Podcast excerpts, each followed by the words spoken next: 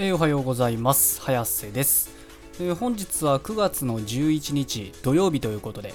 早速、えー、Twitter トレンドね、えー、今の時間が11時16分の、えー、16分頃の Twitter トレンドを見ていきたいなと思っております、えー、ではね早速探してるんですけど気になるのがあ早速上の方にえっ、とねトレンドに大谷翔平ということでねいや大谷選手、またまたね、あの44号ホームランをね打ったということで、つい先ほどですかね、打ったの。まあ、あのまた面白いのがね、この2番投手で、えー、第1打席に44号先制ソロを打ったということで もう自分でもね、こう口に出しながらね、あ何言ってんの俺みたいなぐらいのね、感じのことをちょっと喋っちゃってるんですけど、いや、本当にね、これが現実です。現実なんです。本当にすごいですよね。んで、えー、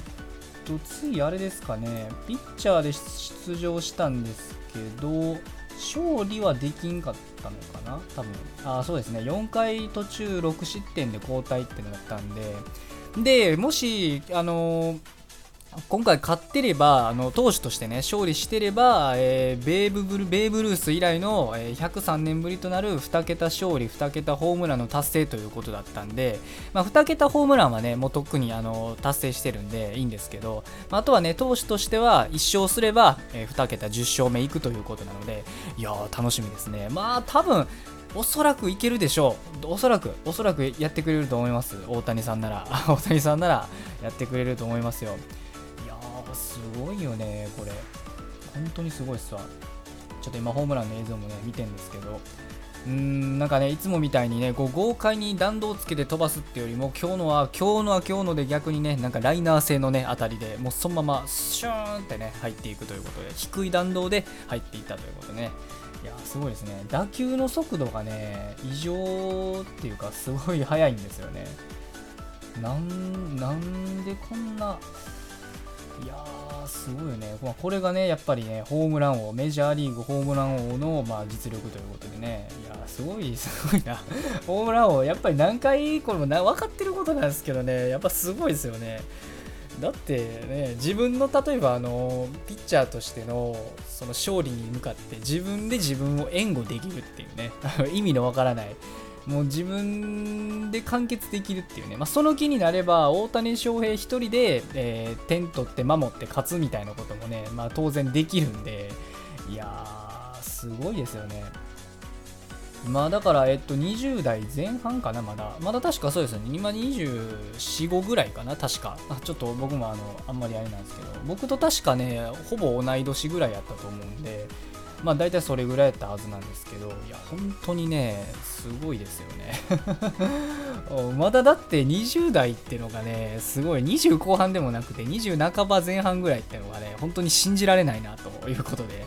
まだこっからね、進化する可能性ってのもね、あるかもしれないんで、まあ、わかんないですけどね、まあ、もしかすると、あのこうやってね、二刀流やってた弊害っていうのがあって、まあ、もしかすると将来衰えが早く来るっていう可能性も、まあ、なくはないんですけど、まあ、今この感じ見てるとなかなか衰えも来なさそうで、で、まあ、仮にね、大谷選手のね、その、うん、いいところってね、衰えがね、仮に将来、まあ、絶対将来衰えは来るんですけど、どっかで、まあ、30そこら辺りになってくると、さすがにね、今ほどのはなくなってくる、今ほどのその体のコンディション維持っていうのは難しいと思うんで、ただ、もうそうなってくると、大谷選手がその他の選手と違うのは、あの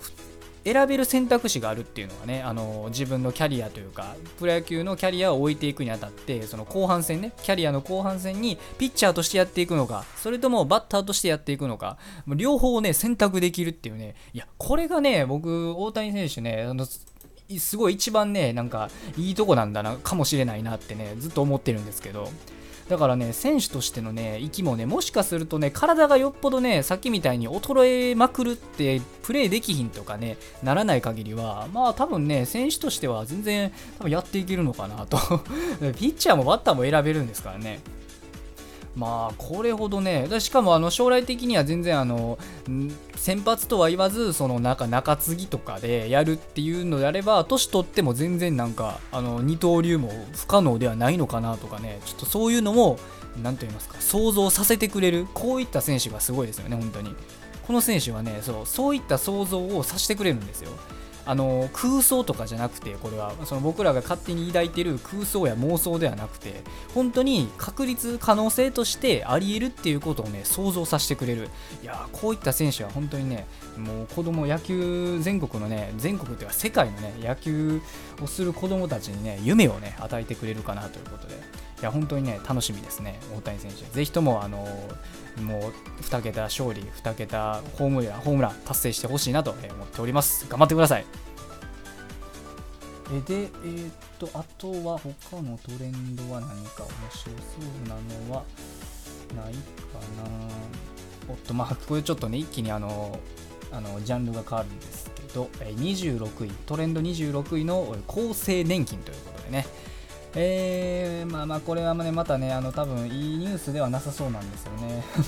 特に日本の場合年金っていうとねちょっとね後ろ向きな話題になっちゃうんですけどでもこれは多分ね僕たちは知っておかねばならない、まあ、特にね僕もそうなんですけど、まあ、今ねこう2030ぐらいかなの若者、まあ、20代かな特に。20代の若者とかはいずれね自分たちが直面する問題だと思うのでこの年金問題っていうのは。えー、で、えー、っと、どういうあれかな、えー、内容は、はいはいはいはい。少子高齢化に伴い国民年金、えー、の水準が将来大幅に減る見込みであることから低下幅を抑える制度改革を検討する方針を明らかにしたということで、で厚労省は会社員が加入する厚生年金から財源を振り分けることで実現したい考えとのことで。まあやっぱりそうきたかって感じですよね、まあ、ぶっちゃけこれはねあの予想してる人もいっぱいいましたしで僕もまあ予想してたことではあるんですけどやっぱりね将来的にね何かこう年金というかそういうのが足りないとかそれ財源が足りないってなるとやっぱりね、あのー、会社員とかサラリーマン、まあ、言うたらサラリーマンの方から、まあ、取っていくんだろうなって政府は、まあ、そういうのはちょっと予見されてたことだったんですけど、まあ、それがねちょっと現実になりつつあるかなと、まあ、すでにねもうなってるんですけどその年金厚生年金とかは日々ねあの日々っていうか上がっていってるんで。いやまあね、まあ、そうなりますよね。やっぱりあのうん、僕はねそのまあこれに関しては運がよく会社員では今ないので僕はそのサラリーマンとか会社員はやってないのでやあのこういったこの影響厚生年金の影響っていうのは受けないんですけどうんまあでもねなかなか厳しいですよね。まあ、会社員は確かにねそういう安定してるっていうのはもちろんあるんですけどその安定してる分その握られてるところは手綱を握られてるっていう部分もまあそういったデメリットではあるのかなということでまあ、だから結局のところねやっぱりあのどんな働き方であっても、まあ、僕の場合はそのフリーでやってたりとかフリーで働いてるって感じなんですけどまあフリーな人はフリーな人で安定感はないですしやっぱり。で、まあ、会社員の場合は、まあ、給料が安定してるけどその、ね、あのいざこういったあの制度改革というか国からのその搾取の一番先の対象になってしまうっていうのはやっぱりあると思うんでで厚生年金のねこういうとこってねあの気づかんうちに上がってたりするんですよね。あの 気づかんうちに上がってるってことは結構あるらしくて。まあそういったところもねなかなか難しいのかなと、まあ、どれぐらい上がるんですかね、まあ、とにかくねその厚生年金から、えーその厚生年金から取ってそれをあの国民年金の方に充てるっていうね簡単に言うとそんな感じでして。いやーですかね。でもこれってね、良くないと思うんですよね。結局ね、あの、こういったことしてもね、根本の解決にならないんですよね。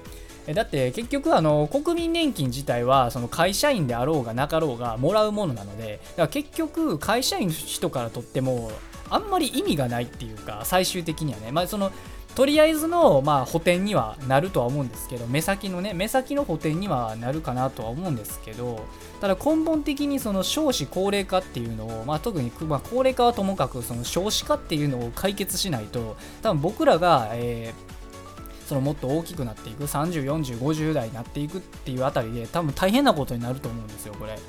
うん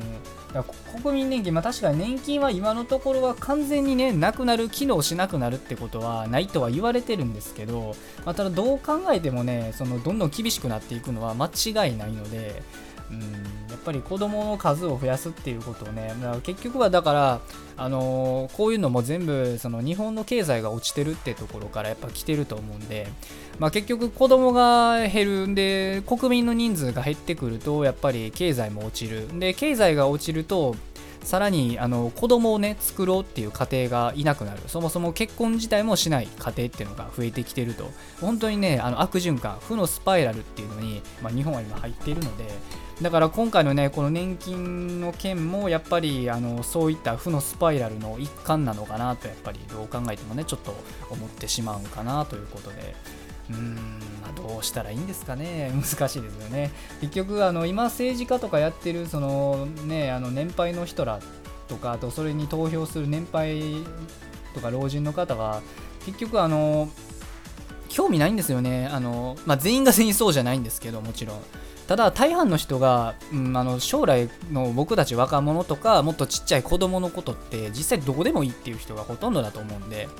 まあ、現にあのそもそも高齢若者だけがその結婚とか独り身が多いイメージってあるんですけど今のねあの年取った世代の人らも実はね独り身の人って多くてあの結局あの将来の若者のことを気にする人って子供がいたり家族がいる人が大半なんですよ。その独身の人がやっぱあの将来のね若者のためにとかって基本的には思わないんですよ。まあ、よっぽどあの何と言いますか正義の心を持つようなねそういうなんか素晴らしい人格を持ってるような人ではない限り独り身の人が、ね、そういったことを考えるっていうのはないのでうんだからやっぱ難しいですよね。結局だから自分らが生きてる間なんとかなればいいやろっていうのが 多分あると思うんで。まあでもそれってねあのまあ確かに僕ら若者からするとね文句言いたくなるっていうのはまあまあわかるんですけどまあ僕もねうーんと思うところもあったりはするんですけどまあでもねそういった人らにね文句言ったところで始まらないしあんま意味がないのかなと、まあ、仕方ないですよね。だ僕もその立場だったら実際ね子供のためになんか自分が何かできることとかねその自自分の子供がいるわけでもないのに若者のために何かってね思えるかって聞かれるとちょっと分かんなかったりとかしますよね。まあ僕らはでも逆にね今こういったその年代のその背中を見てるんで逆にだから将来のことを考えないといけないって思う人は結構増えてくるのかなと僕は期待したいんですけど、まあ、少なくとも僕自身はねあの将来というか自分よりもっと下のね若者とかにことはちょっと憂いてる部分はあるので心配やなと、まあ、まずは自分たちのことを心配しなくちゃいけないんですけどまあまあとにかくねだから私もねあのまあやっぱり政治かな政治を変えないといけないのかなというのはあるんで、まあ、やっぱり若者もね今は無駄かもしれないけど、まあ、ちょっとでもね選挙に行ったりとかね、えー、まあ自分たちそれかまあ何そのそういった大元を変えるもいいし、あのー、自分自身で自衛をするっていうことをねもう考えてもうこうなったらもうあのおのおので何とかするしかないっていうところももうちょっと考えていかないといけないのかなと。まあもうこれは言われてることなんでねもうすでにあの自分自身で頑張っていこうっていうのはまあ、だからね、僕もまあ自分で頑張るためにいろいろこうやってやってるわけですので、えー、皆さんもね、えー、まあこういったね、えー、情勢に負けないようにまあ頑張って生きていきたいと思うということで、頑張っていきましょう。えー、ちょっとね、長く話しすぎちゃったんですけども、15分近くなるな。いやちょっとね、熱が入っちゃいましたね。まあ、こうやってね、なんかトレンドをね、漁るとね、こういったね、なんかいろんな面白い話題があるっていうのが楽しいいいことなので、まあ、僕としてもねあの勉強にもなりますしこうやってトレンド見るだけでもねいろいろとねあの調べたりとか見たりとかねできるんで、まあ、ぜひ皆さんもよければあのトレンドっていうのはね見ていってくれたら嬉しいかなと思っております。えー、今日は土曜日ということで、えー、また休みの方がね、多い曜日ではあるんですけど、まあ、どんだけね、あの、休みであろうが、休みでなかろうが、えー、Twitter トレンド、世の中の情勢はいろいろ刻一刻と、え更新されているということなので、今日も一日皆さん世の中の流れに負けずに学校も仕事も何もない方も頑張って生きていきましょうということでそれでは失礼します。